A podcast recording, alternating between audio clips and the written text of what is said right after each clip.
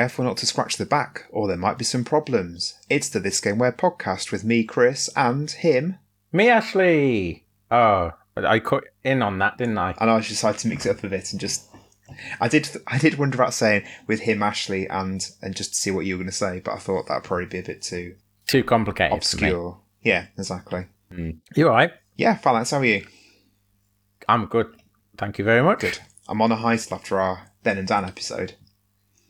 Are you really? Yeah. That was a week ago. I know, but I'm, I've- I'm still. Uh, I'm still up there from that. Yeah, we haven't heard anything from any other developers, so that call Not yet. that si- siren song, what would it be? What? Call out. That call out to other developers didn't work. Yeah, not Sirens Call. Sirens lured sailors onto the rocks to kill them and eat them. With so their boobies, wasn't it? Yeah. yeah, yeah. And their songs. I can't sing and I've not got nice boobies. Well, maybe after, maybe after Okay. after maybe after today's episode, Chris Sorrell might uh, come forward. Chris Sorrell. Yeah, do you want to tell you about the game we're doing today? Chris Sorrell is the developer of uh, Rolo to the Rescue. How do you know that? Oh, I just just uh, know that. I don't know why I know that. Is it because I accidentally spoiled the game?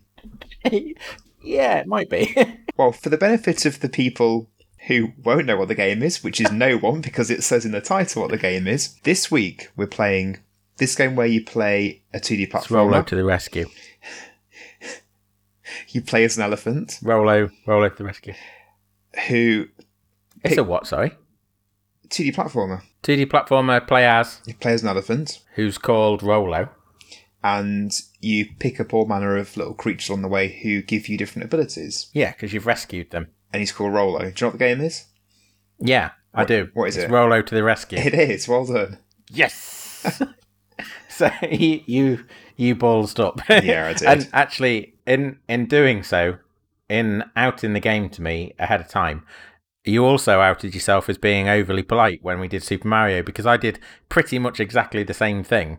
Put my information on our shared Google Drive, uh, which you were then able to access, and you've done the same thing this time. Yep. So it does did occur to me, why did you make the exact same mistake that I did? It just didn't cross my mind. Right. Which, uh, Fair enough. Well, yeah. podcast of incompetence. Here we go. Let's crack on, shall we? I thought I'd do this because it's been a while since we've done a 2D platformer. Apart from Lair of the Clockwork God, I mean like a traditional 2D platformer. Yep.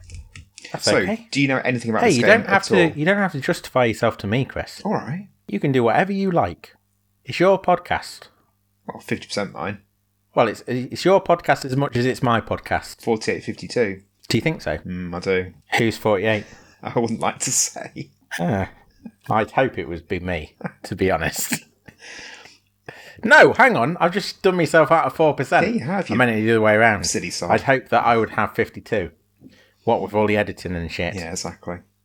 Do you know anything about this game at all? Uh, I know that Rolo is an an elephant. Yeah. and I know that he goes to the rescue and that he collects up animals. I actually heard that after this game completed, Rolo found it difficult to get other work, and instead of rescuing, instead of rescuing the animals that he collected, he actually started up a, a pet shop. Right. With the animals that he'd them. freed. Yeah, and uh, the animals that didn't sell. So you know, like pounds in America. I don't know if they do it here, but pounds in America they kill their dogs if they've been a, a lot of pounds kill their dogs if they've been there too long. Oh, like a dog pound. So they Well- pounds in currency. Ro- No, no. Right. Rolo was the same. Um, he got quite bitter about the whole affair w- with this game. Uh, Rolo started to grind up all the pets that didn't sell within a certain amount of time. He used to grind them up and he used to feed them to the other pets, I don't think this and is. that's where that's where rabies came from. I don't think this is law within the Rolo to the Rescue canon. No, it's it's documented on Wikipedia though. Oh well, there you go. It is. It's he- his name is Rolo Solo. His name's Rolo Solo, and he, should've is said- actually related said, to. You should have said the because it's roll over. Thank Ah. you. I'm here all week. Yeah. Point is, Rolo is a sick, sick fuck. Jesus. What were you asking me? Do I know anything about the Yeah. game? Well, apparently you know quite a lot about the game. I know nothing about the game. If Okay. that's not quite clear. Right. Well, I got this game secondhand from Electronics Boutique in Derby. Do you remember them? Yeah, I do remember it, Electronics Boutique. It was actually I was going to be a bit arsy there about Electronics Boutique, but it is the best iteration of game Yeah, I agree. that has ever existed. Um, because as soon as game took over, things started to go south. And also, I don't know about your branch, your particular branch of game, but ours always smelt of sweat. yeah, always. this one's a bit fusty. Yeah, whereas Electronics Boutique, I don't know whether they had a different cleaning regimen or something, but it, it was always quite fresh in there. It was all right. I wouldn't like to speculate, but Well, that's what we're doing right now. yeah, apparently so. So I got this on. This is a Mega Drive game, just to clarify that as well. I got it from Electronics Boutique in Derby in about 96 or 1997, which is interesting as during my research I found out the game was actually developed in Derby. How was it? Who by? or at least um, the guy who developed it, I should say, is from Derby. I don't know. The single I'm- guy. I might have balls that up. There's some sort of Derby link there. So it's Ah. the company is called Vectordean, and they were founded by a guy called Chris Sorrell, who him and a few of his friends developed this game in one of their houses between like the garage and spare bedroom. I found this really long interview with him on Eurogamer, which was really interesting. He talked about how um, they they came together and just like any bit of spare time they made these games, and he ended up at some point later on in his career, he was the creator of MediEvil. But even on top of that, they also Vectordean also developed James Pond, which again You're kidding me. Was I'm this not. before or after Rolo? before So, right, okay. So they did James Pond and then they went and did Rolo. and then sort of uh, went into silence from what I can gather. Is Rolo better than James Pond? Mm, I Is it not? I don't Oh. think so. No. Right, okay, that's going to be interesting. I played James Pond semi recently. I played it Which about one? four years ago. James Pond 2. Is Robo- it James Pond 2 Robocod? Yeah, that's the second one. Yeah, because I'm sure I was talking to you maybe in a previous podcast episode about the music and how it rips off RoboCop. like it's a proper, it's a, it's a proper James Pond 2 RoboCod uses the music from RoboCop. Well, like the exact same music.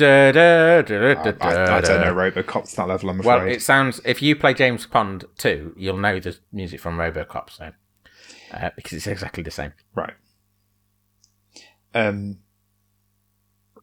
Yeah, so the, the box art even shows James Pond on the back as a picture. He appears in Rollers the Rescue. There's a, Oh. a level where he appears and he gives Rolo some extra lives, and I really wanted to get to that part of the game because I thought that was pretty cool. And I was never able to get that far because the game is really, really hard. Okay, that's a shame. Hmm. Do you think you'll be able to do it now? Um, from what I've read on the internet, no. Um, I found a really interesting blog actually. I want to give a shout out to Randomized Gaming on Tumblr. So it's a blog a bit similar to what we do, really, where someone reminisces about a game and then plays it and then talks about it, how it, it holds up. Now, they haven't been updated for a couple of years or so, and mm-hmm. there's not that many games on, about sort of 13 or so.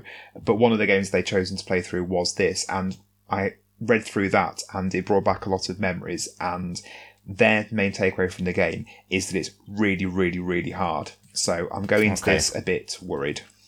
So is this one of those games that was made purposefully hard? W- was it arcade for a start? Did it come out arcade? Or I don't did it think come so. I out think it's just pure Mega Mega Drive? Drive. Okay, and then it, but it still relied on that, like that difficulty spike being so high in order to presumably promote further playing. I think Like- so, yeah. They were talking about in this randomized gaming blog about one of the levels having some lives that are quite easy to get to, and that they had to go back and harvest these lives before going back to this level that they found quite challenging. So Ah. I I don't remember it being that difficult back in the day, but my gaming skills have waned quite a lot since then. So are we going to enjoy this? I hope so, because I, I remember really enjoying this game. Okay, even though it was extremely difficult. I don't remember it being difficult, I just remember it being fun. Although only be able to well, get it to a certain a- point. That's a whole different kettle of fish. Yeah. Because if it's hard but great, you can forgive it, can't you? If it's punishing and shite, it's like being slapped in the face with a turd. Yeah, I don't think it's going to fall into that camp. I hope not anyway. Okay. I hope not. Do you remember? Because I remember this very distinctly. It was published by EA, and you didn't hmm. have a Mega Drive, did you? Not at that point, no. Oh, 'cause you've, you've got one since, haven't you? Well, I had I had one. I told I think I told you I bought one off my cousin for twenty. Oh yes, of course, yeah. Did you have any other games? And this is quite a niche question, really. Do you remember having any games published by EA, Electronic Arts, for your Mega Drive? Yeah, there was uh, uh, NHL. Did it have that weird yellow plastic bit on it? Um, I know exactly what you're talking about. Yeah. I can't remember if NHL has got it, but I know I know what you're talking about. I know exactly what you're talking about. That was a that was a way to get around. It was circumventing protection, wasn't it, on the cartridges or something? I assumed it was some sort of like stylized thing. I didn't realize it was something as technical as that. No, I'm sure it was. You know, in the same way that Nintendo had the seal of approval or whatever, and Yeah. had to go through Nintendo uh, to get cartridges and stuff.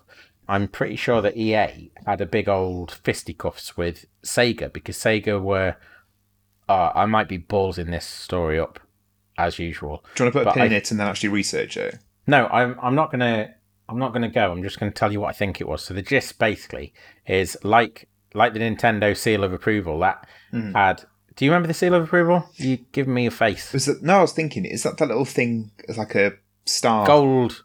Type thing? Yeah, exactly. Like a gold stamp that was on the front of all Nintendo seal of quality games. Yeah. And the idea was that because so we talked recently in a couple of episodes ago about the big video game crash in America. Do you remember us talking about that? In 1983. Was that the what we spoke about in an episode that's being put to one side? Oh bloody hell! Yeah, it is. I keep that keeps tripping me up. Uh, so, so I've I've told you in the past about the um, video game crash Yeah. in 1983 in America, haven't I? Where Atari and all the other people putting games out, games just stopped selling, and the the whole industry fell to its knees, and it didn't really recover that well until Nintendo entered the fray Right. with the Nintendo Entertainment System. And one of the things that Nintendo put in place to try and control the market because they like control, as you can, as you probably know, uh, but also to try and stave off this repeating itself, like history repeating itself, and games getting so bad, so poorly controlled quality wise that everything falls down. Uh, was this Nintendo seal of quality? It meant that they had control over production of all games, and they could, they were basically vetting all the games that went onto the system Right. they controlled it because they had the cartridge. They had access to the cartridges, and Okay. they sold everyone the cartridges. And it, without the cartridge, you couldn't put games on the on the Nintendo. Obviously. Now that that I'm pretty sure that got reverse engineered as well. But the whole situation with EA ties into that because Sega tried to do the same thing with the Mega Drive. They tried to control production of games and, and publishing of games by keeping hold or keeping back control of the cartridges. So you had to you had to please Sega. I I mean, it's not something that's gone away even now because you have if you want to get on the Xbox or you want to get on the PlayStation, you have to go through certification. Yeah. And it's the same sort that. of thing. But EA circumvented that with the Sega Mega Drive because they took the Mega Drive cartridge and they reverse engineered it and came up with their own their own cartridges for the Mega Drive. And that's what you're talking about. You're talking about these cartridges that have got the little yellow nubbin on the side. So that was their way of kind of copyrighting that these are our cartridges as opposed to Sega ones. Well, it was a way of showing that it was their cartridges. Yeah, it wasn't a copyright uh, issue. It was just like an ownership issue, I guess. They Right. were. I, it almost feels uh, like a cheeky. You know, it's them- what do they call it? It's them dick swinging, isn't it? A little bit, yeah, but equally, I think it was Sega dick swinging uh, in the first place, trying to. Oh, I don't know. EA. Who are the bad guys in this situation? I'm Hmm. not really sure.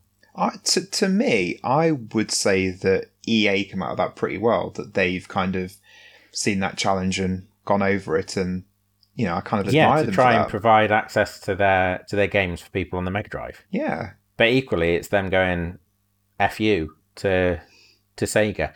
Do Sega do platform holders? Do, should they be able to reserve the right that's what I was just thinking. Surely Sega control would have had that ecosystem? Yeah, surely Sega would have had some say. You know, they're not going to let EA put any old rubbish on the console, are they? Well, that's what EA did. Like they, that's why EA did what they did. Let, right at this point, now that I've told you the story, I will just pause a moment. I will just do a little bit of research. So All just right. bear with me. Okay. Okay. Right. So having done a little bit of research, right, I've got a little. I've got a little write up. It's from a website called bluetoad.com, which I've never heard of, to be honest. But it says, okay, when EA inquired about publishing its games on the Genesis, the executives felt their proposal would be met with open arms. Instead of embracing the logic in EA's proposal, Sega of America president Mike Katz had other ideas. Sega wanted to emulate the Nintendo licensing agreement system, leaving little to no negotiation room for third party publishers. So they were trying to control Right. negotiations. The dis- discussion went back and forth for nearly a year until a Sega executive told t- boldly told Bing Gordon, "If you want a different deal, you're going to have to reverse engineer the system, aren't you?" Sega had thrown down the gauntlet, and EA gladly picked it up under the guidance of its legal counsel. The company gave two of its most talented engineers the green light to attempt a clean room reverse engineering job on the Genesis. It, it, it sounds like Sega sort of Sega were dick, dick swinging Yeah. saying, ah, you can't do nothing about it, mate. And then EA then they've went and did something "Alright." about it, mate. Yeah. So, yeah, I think there's no real way that EA does come out of that particularly bad. But then it's just the question, as I say, of whether Sega should be able to reserve the right to control what goes on their platform or not. And my gut is that if you're a platform holder, then you hmm. probably should be able to. And presumably Nintendo still do that with their consoles, that they still have to certify what goes on because the Wii has an awful lot of shovelware on there. That's exactly what I was thinking. So the Switch as well. If you go on the Switch, there's a buttload of dross on there Hmm. that oftentimes it obscures the better stuff Yeah, on there. definitely. And actually, there there are some really shady practices coming out from a lot of companies that are putting on really like the crap. They're discounting their game to ninety percent of the price, so that it costs like maybe it costs a tenner normally, and they'll discount it to ninety percent. Uh, to just 10% of the cost, so less than a quid, 90p to pick up some crappy Sudoku game. But then because people see that at 90p and just buy it on a whim, that then secures them a really good pl- uh, place in the, the sales charts. charts on the on the Switch. And then people start to buy it even more because they're seeing that Mm. it's sold, and it, it just becomes like this vicious circle. And and then on top of that, they up the price back. So once they've secured that Mm. position, they cut the sale, and uh, you're left with this ten pound game that's not worth ten pounds at number three in the sales charts, and people think, well, it must be all right because it's number three in the sales charts.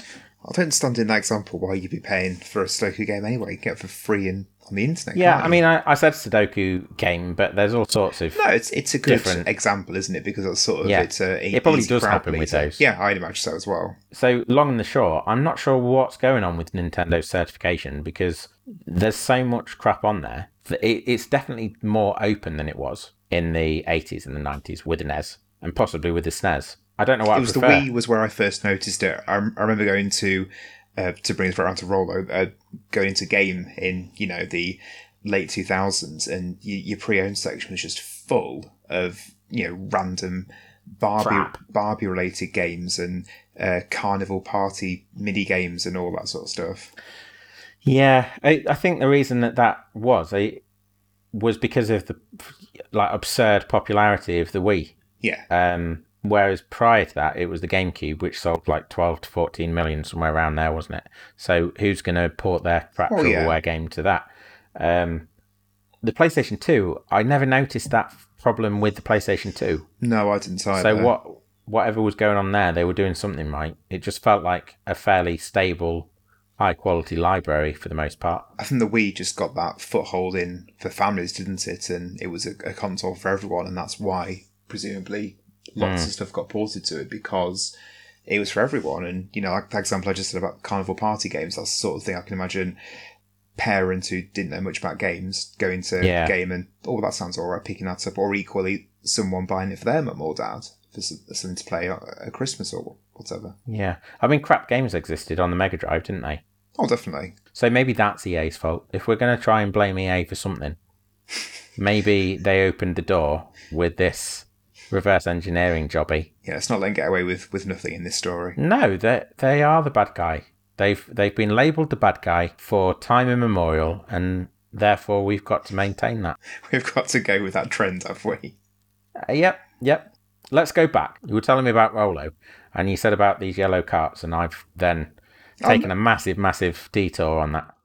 So the game came out in March 1993 in Europe for the Mega Drive. So to ties in with one of our more recent episodes. When was Mario Three? Was that ninety one? Did we say? Mario 3 came to Europe in 1991, yeah. Okay. But it was out in, I think it was 88 or something ridiculous in Japan. So there was quite a long spread of, of release around the world. So the reason I mentioned Mario 3 is because this game has a map and you can go back to previous levels, which I think is Due to Mario Yeah. setting the trend. I suspect so. I- And I remember to to progress through the map, there's something about jigsaw pieces. that You have to find jigsaw pieces hidden in levels, which then go onto the map. And map's like a big jigsaw, and bit by hmm. bit you piece it together to access new levels. The game itself is a platformer. You have to rescue, as it says in the title, you have to rescue companions to make a party of four maximum, including Rolo himself. You then choose once you've got your party, you choose who to control Which one to explore grind? a level. What grind? Oh, right, okay, sorry.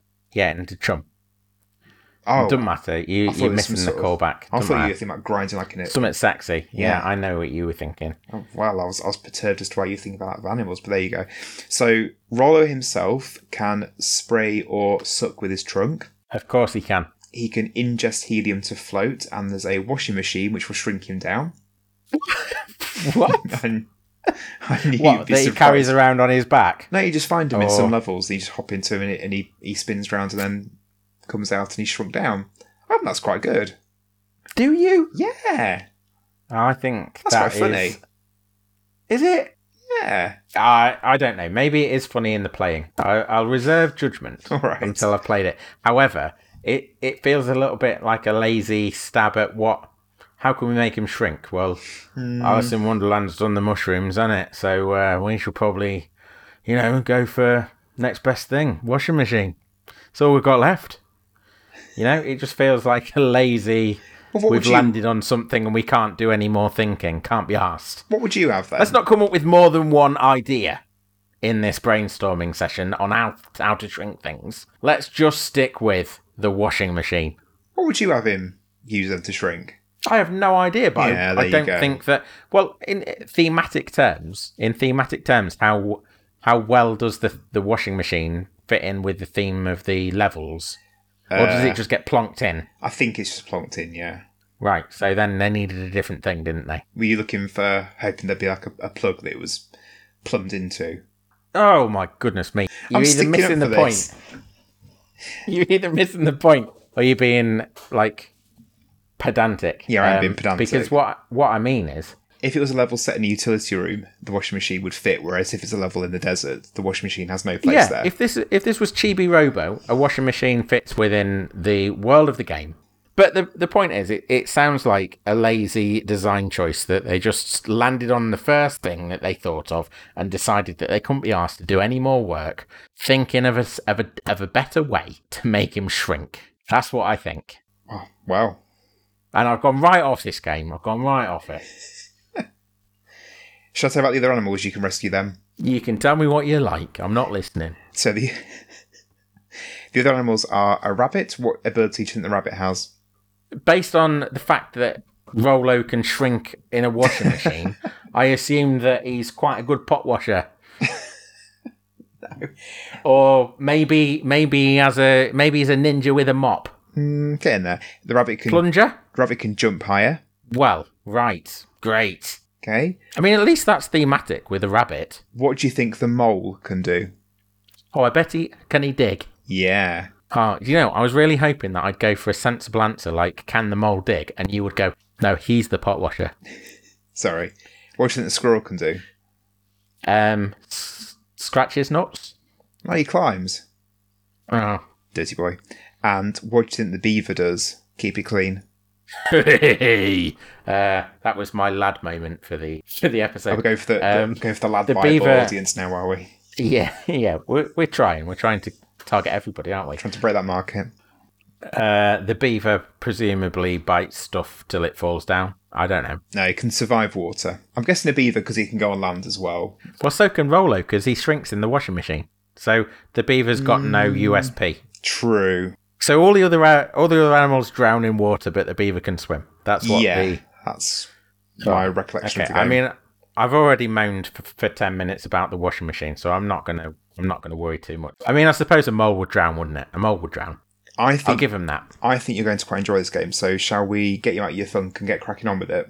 Well, all right. Okay. I'm not. I'm not looking forward to it, but we'll see what happens. I'm glad you go into it with an open mind. Yeah, I had an open mind, and then we spent 30 minutes talking about how stupid this game was, You did. uh, and now I'm. Oh, shut up.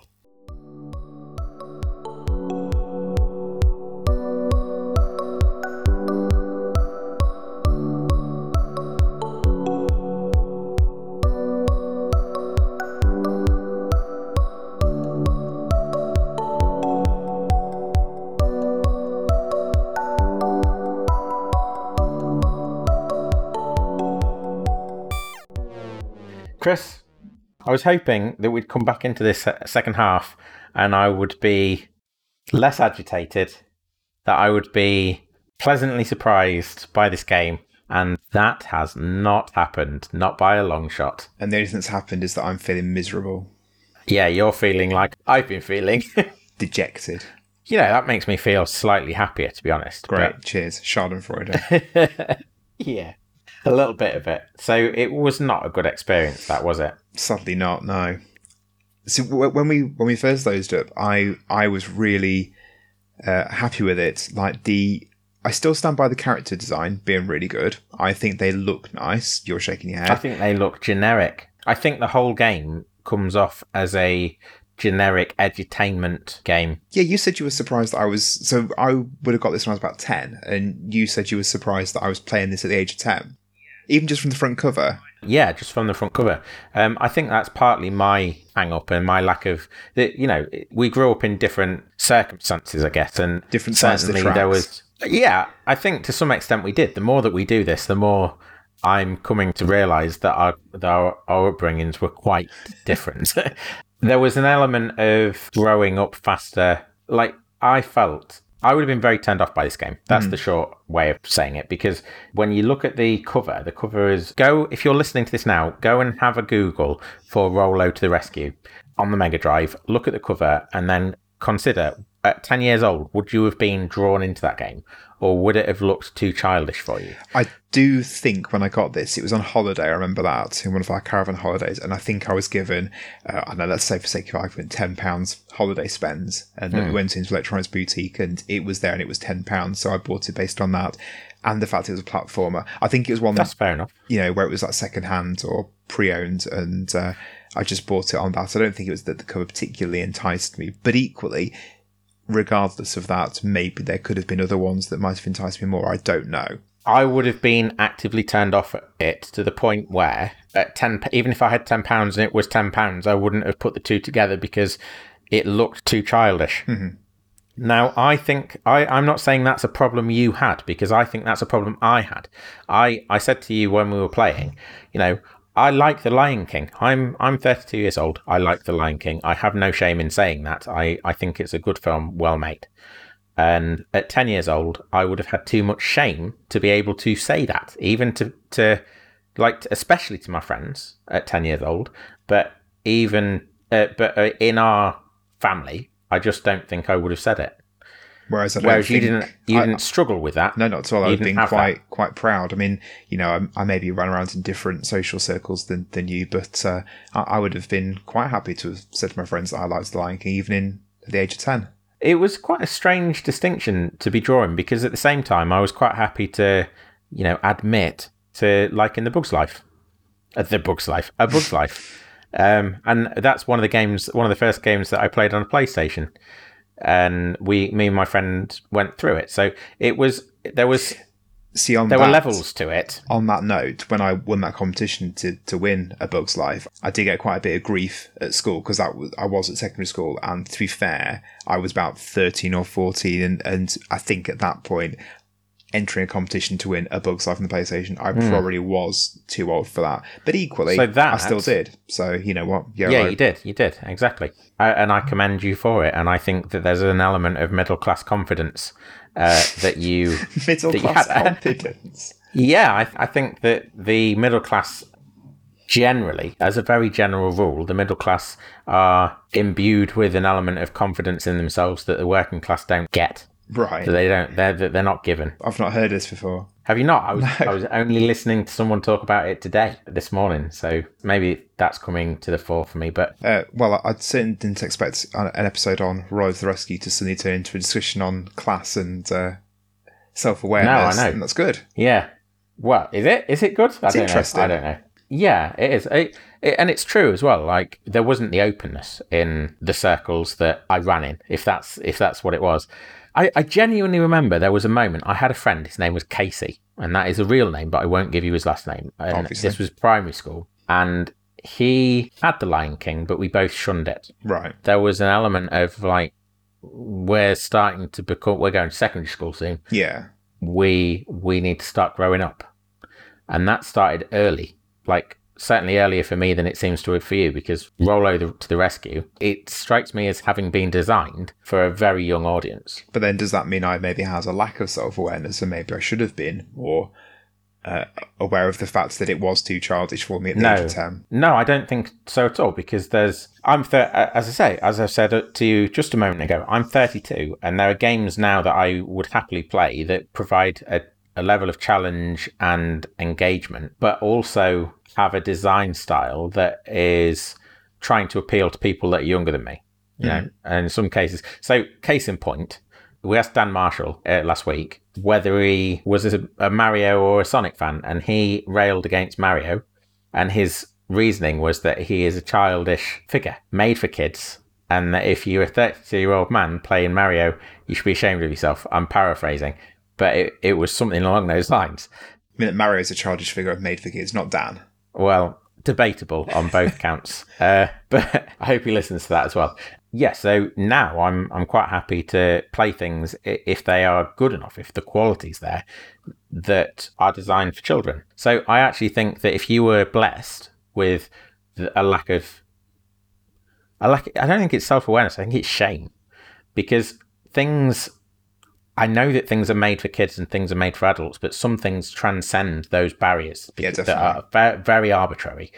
And if it transcends the barriers, if Rolo to the Rescue had been a phenomenally well put, well designed platformer that just so happened to look like it had been designed to appeal to six year olds, then I'd have been all over it. Mm-hmm. Like now, I'd have been singing its praises. I'm trying to think of an example of something like that. Uh, I'm thinking Pikuniku, but that's that's very bright and colourful. But it's the actual game is is much more adult oriented. Captain. Toad. Yeah, So Yeah. Captain Toad Treasure Tracker, everything is cutesy. The Mario world, Dan, Dan to some extent is right. The whole Mushroom Kingdom is very soft lines, very uh, bright colours, and very very open and welcoming. Yeah. In my view, yeah, but equally, it, it could be it is designed to appeal to children. But I also think that it has a universal appeal. Mm.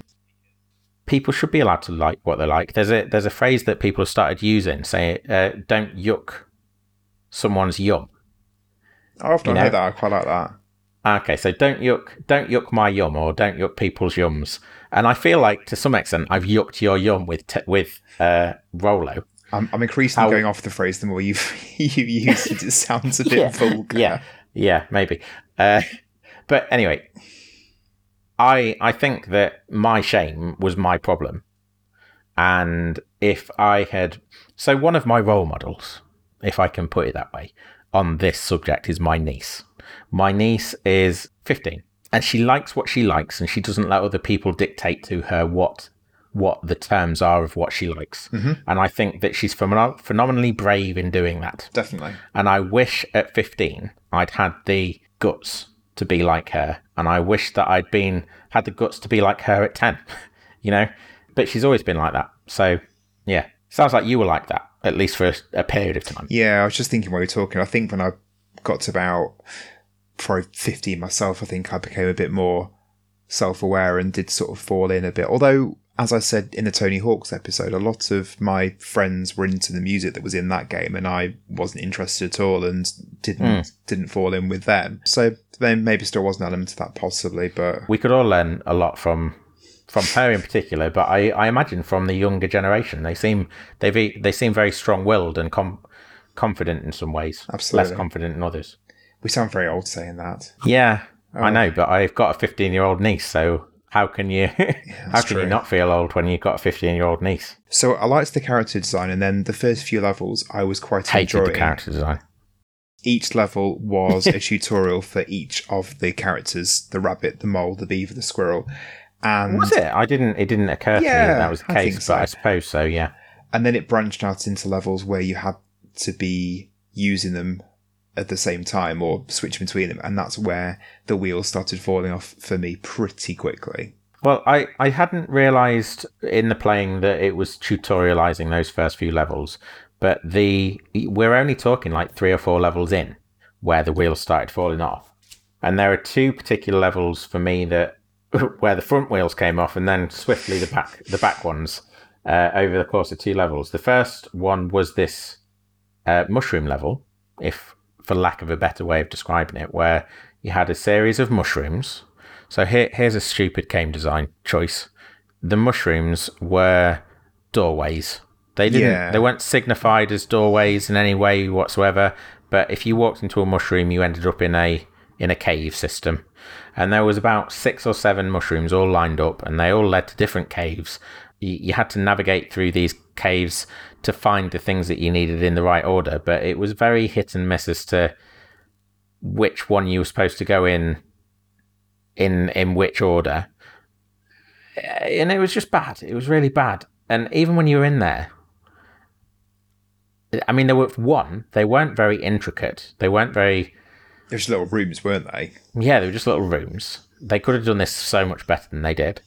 And then even when you were in the rooms, a lot of them weren't challenging in any way. And then another one seemed all but impossible, where you had to jump up to get one of the to rescue one of the animals, but it was in this little like nook in the top right hand corner of the room. I mean, I figured it out, but uh, there you go. Yeah, well, that wasn't the crux of the problem with the with that level. It was the messiness of the way that they decided to implement the level design, Yeah, going into these random mushrooms to in in some order, but there there's no clue as to what order, so you have to randomly drop in and out of them. It, it was just a nonsense. So that was the first loss of wheels. Another example of bad level design that I found was there was a level where there were these floating platforms that you had to That's the jump second across. lot of oh, wheels. What you going to talk about was it? Okay. Yeah. So the rabbit jumps high, but he jumps really, really high. He or she.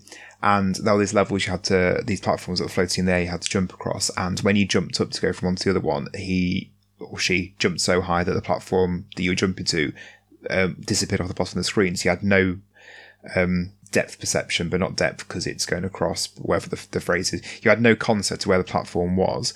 No, there was no spatial awareness That's to, be gleaned. thank you. And if you missed it, there then there was then a big pool of water underneath which you fell into and just died straight away. So you then have to Yeah. then restart the level, and that was extremely frustrating. Yeah, it was. You the the idea behind that level was that you let these platforms drop, but there was a there was something there was a signal of again bad game design, frankly, um, in the way that even that worked because you got onto this platform and the platform started to sink, and then the idle animation for the character you were playing would play, and it the game is basically telling you, well, you're taking too long. But the reason that you're taking too long is because the game is making you wait hmm. while it does this stupid. It was a really bad design choice that level. The way that it was designed, there were too many platforms as well. So Yeah, it said were. this is a challenge, and then it made you do it fifteen or so times, one after another. It was not fun. It was boring.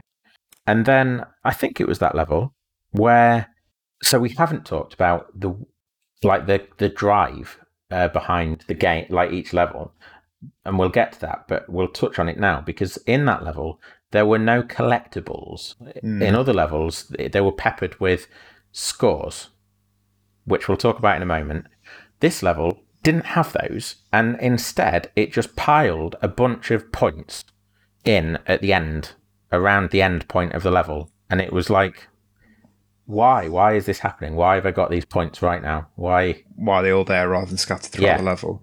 And in terms of points, in pretty much every single platform ever, you, you collect points in terms of actually picking something up, which usually are pretty meaningless. yeah it might So, be like, coins in mario or rings in Yeah, but in Sonic, you, your highest score you've got in the top left corner.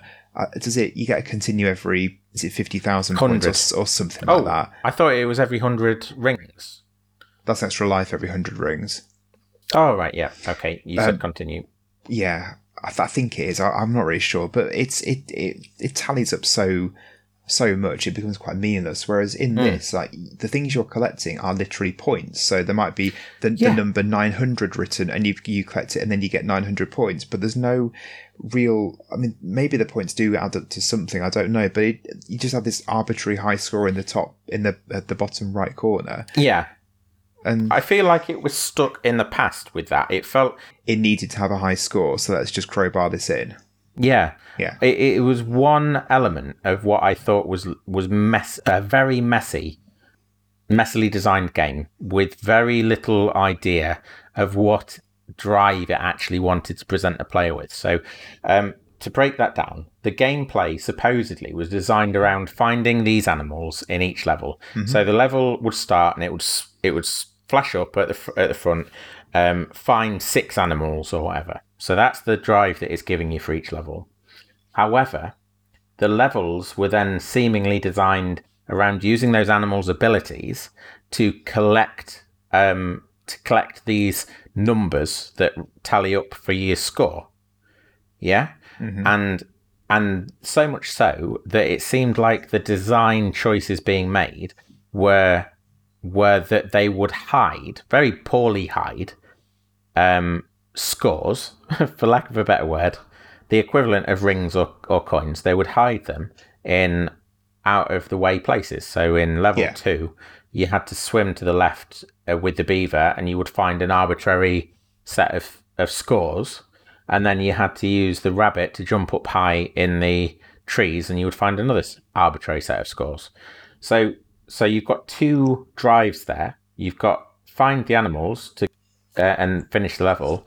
Use the animals to collect the scores, and which ones which one takes precedent? Which because I didn't feel like there was any importance really placed on on the score or the high score or the items that you were collecting. my drive was to collect the animals, and then also in some of the levels on the main map, there might be more than one exit, which is a bit like Mario World. I did quite like that, the overworld map, but it was then going into the levels and finding where the jigsaw pieces were hidden. And there was one in particular, I couldn't find this jigsaw piece at all, so I had absolutely no idea where it was.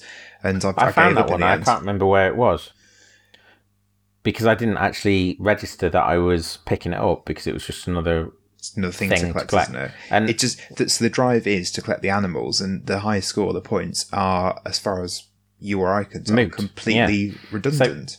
it felt like it wanted to at times it wanted to be a puzzle game and if they had if they'd honed in on the puzzle solving element of it i think that they would have ended up with something a lot better. Instead they ended up with something that was part puzzle solving part platforming part um high score collector mania type thing but with no real soul to any of it and no real cohesion between all uh, between each of those distinct parts. Um, I didn't feel a drive for anything other than other than I think the main drive was to find the animals to finish the level. So if that was the main drive for for playing the game, then they should have honed it back. They should have pared it back and finessed that. Yeah. Instead, they just tacked on this high score mechanic and made a big deal out of it by jamming the level full of high scores. But just so lazy. So just to just to pick up on that as well, I made a big deal, kind of jokily, about the washing machine being a lazy design choice. Like maybe the second thing that they they landed on in terms of what could shrink the character. Yeah. Well, I was half joking about that, and I was quite ready to eat my words when we came back and actually found out that it was a good game because I was expecting that to happen. But everything that I've experienced in this game has just solidified actually that that was probably the, the reality of things because instead of actually making an effort to have a cohesive design to the game, to have to theme it well so that it all hung together well, they just did the lowest common denominator choice for things. So, um, the and, and the scores. It's really hard to get this across on the podcast, but the scores were th- just the lowest common denominator, the easiest thing. How do we represent these collectibles and what they're worth?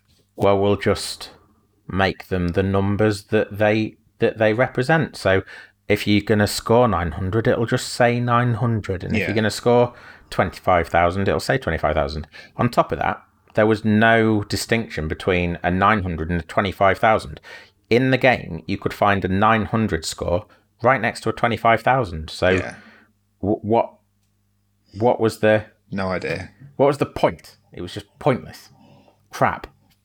Sorry. Carry on. So, in the first half, I talked about the randomized gaming blog saying about the difficulty.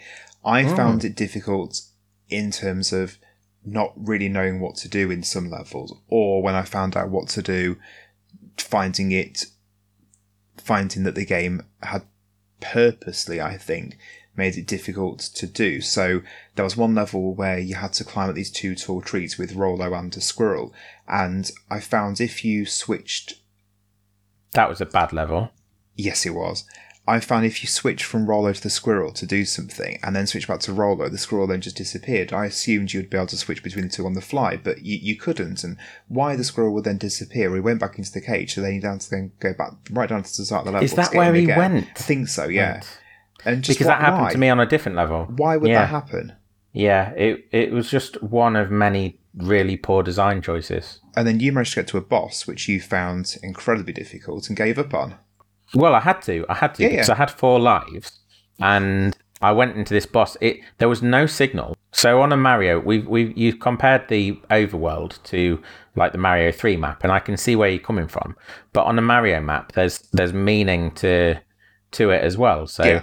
You, you Got the castle can see what you're heading towards. Exactly, yeah. So you can see that there's level one, two, and three, and then there's a, like a mini castle that's not quite as big as the castle at the end of the level. So it must be a bit of a challenge, but not the biggest. So you can read into that map. This one, it was just, it was just brown blobs for each level, and I went into this w- one level thinking that it was just a normal level, and then there was this strongman throwing dumbbells at me, and it it hammered me like three lives gone in about 30 seconds because it gave me no signal that it was going to be that kind of boss level. And it also gave me no clue whatsoever how to counteract his attacks or or to fight him fight back. I tried jumping on him i lost a life but that's the way you were attacking mm. every other enemy. So yeah i didn't i didn't like that at all. I, I backed out to save my last life because i otherwise i would have had to use continue um so yeah it, was it was really bad and i didn't think go the- back the the cherry on the on the cake for me, cherry on the icing, and the the cherry on top for me was when you said about how this is by, or you pointed out or reminded me that this is by the company that made James Pond. Now I used to absolutely adore James Pond, Pond too, and I remember really enjoying this game as well. And I I, I had this horrible sinking feeling that actually James Pond 2 might not be any good anymore. And I think that's probably Right. what made me the, the saddest was that. Well, I can't remember if I said it in the first half, but I play. I think I told you that I played James Bond more recently than most people probably have, and I was quite quite shocked at how bad it was. Um, makes me very and and it's a game. It's a game that will come up in the fullness of time on the podcast. But it was it. it this felt like James Pond. It, it was quite thrown together, shoddy. I didn't like it. I didn't like James Pond, and I didn't like this. You you said you said about the animation even, but the animation even to me just felt lazy. The main character in particular just felt lazy, lazily animated. His his face had no expression, or there the the elephant's face had no expression to it. It just looked like a dopey, half asleep elephant for most of the time. So I, I think they look quite cute, the animals, and I, I liked the way they the elephant lolloped along and the way the, the characters moved. Uh, I, I really did, but Have you ever played a Looney Tunes game? You know the Looney Tunes, don't you? yeah, yeah, I had the Taz game on the Game Gear. Ah, right. Was that the one where you like you run along the road and collect kiwis off the side of the road, or was it a No, no, it's a platformer. Okay. Oh, well, the SNES version of Taz was like running and running headlong, like a racing game along the Oh, road. right. But then you collected things. It, that that's an, an aside for another day. But um, you you know what so Tasmania was a Looney Tunes style character, and there Mhm. was a lot of character to them. And certainly the Lo- the reason I bring up the Looney Tunes or Animaniacs is because those characters are cute. Those characters are full of character, character, yeah. Phy- physically full of character. And when you say that these characters are characterful, all I can think is the the bunny was blue. I think that's why Looney Tunes has come into my brain because they've both got blue bunnies in, and I know which one I choose hand, hands down. Yeah. No, I can see what you're getting at. The the beaver has a, a rubber ring around him, which I thought was quite funny. But beyond that, it's just a, a generic animal, anthropomorphic animal. Yeah, and the elephant, the elephant was just like a big-eyed elephant that, as I say, looked a bit dopey and tired. Yeah. Okay. I'm s- I'm so sorry to be a fun sponge. I hate, I actually genuinely hate the episodes where this happens. But I also, you know, that I can't control myself in these situations. Like I can't, I can't hold back the You're like a, a, distaste. a, a dementor sucking the fun out of me. Cheers. I mean, they do a little bit more than sucking the fun out of people, don't they? You, You you're basically saying that I've stolen your soul by being mildly perturbed by Rolo the rescue I mean, elephant. it's it's what people are saying on, on the forums and the message boards, but you know, let's, let's not go into that. Was there anything you liked about the game? I, you know, there was there was a point where we were playing, and I said I like this, but so much bad stuff's happened that I've completely forgotten what what it was I said I liked. Do you remember at all what I said? The one thing that you said you like, no, I, I, I really can't. Neither can I. Oh, I, I'll tell you what I, I said. I said that they'd got the, the movement right.